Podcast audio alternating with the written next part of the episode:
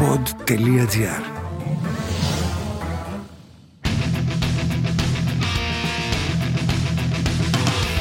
«5 και 40, απόγευμα στο κέντρο της Αθήνας.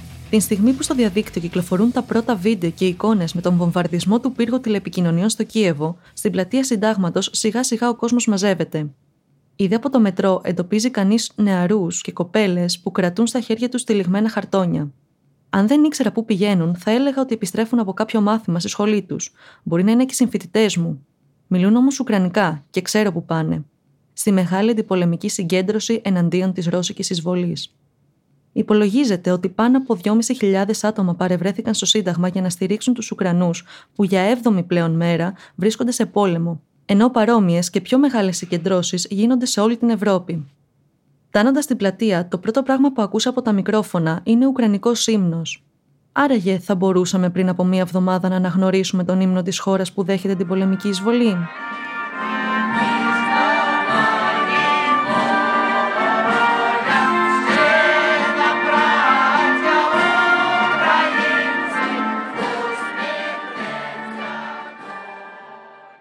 Δεν είναι όμως μόνο η Ουκρανική κοινότητα που παρευρέθηκε.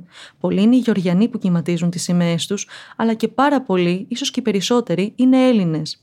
Μπορεί να μην έχουν ετοιμάσει κάποιο πλακάτ ή να μην κρατάνε κάποια σημαία, αλλά φρόντισαν να φορέσουν κάτι στα χρώματα της Ουκρανικής σημαίας. Ένα μπλε σκουφάκι, μία κίτρινη ζακέτα, ένα μπουφάν.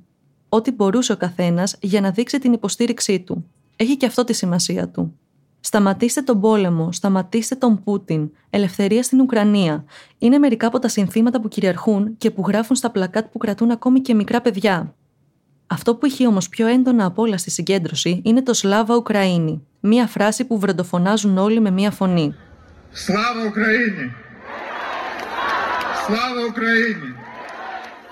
Σλάβα Ουκραίνη! Ζητάω από μία κοπέλα δίπλα μου να μου εξηγήσει τι σημαίνει. Σημαίνει δόξα στην Ουκρανία, μου λέει. Και όταν κάποιος το φωνάζει, οι υπόλοιποι απαντούν Χερόιαμ Σλάβα, δηλαδή δόξα στους ήρωές μας. Και είναι ένα σύνθημα που έχουμε στην Ουκρανία από πολύ παλιά. Τότε με την Κρυμαία αναζωπηρώθηκε.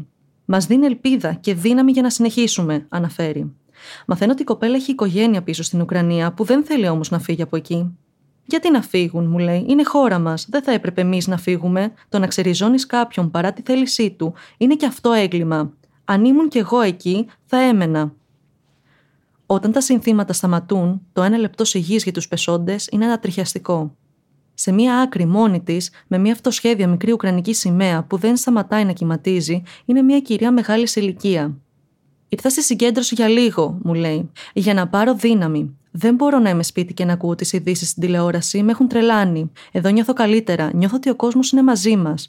Και είναι πολύ σημαντικό για όσους είναι στην Ουκρανία να βλέπουν ότι τόσος κόσμος νοιάζεται. Στην Ουκρανία είναι η κόρη μου, με το 6 μηνών εγγονάκι μου. Αλλά δεν μπορώ να τους φέρω, δεν έχουν διαβατήρια. Είναι στο υπόγειο του σπιτιού τους που λειτουργεί σαν καταφύγιο. Πού να πάει μέσα στο κρύο με το μωράκι, αναφέρει με παράπονο.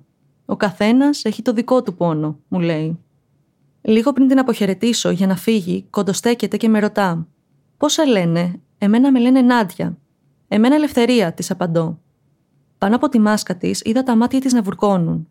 Τι ωραίο όνομα που έχεις, μου λέει. Αυτό θέλω για την πατρίδα μου. Ουκρανία.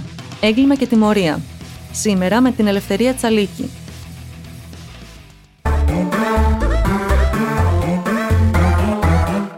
Pod.gr. Το καλό να ακούγεται.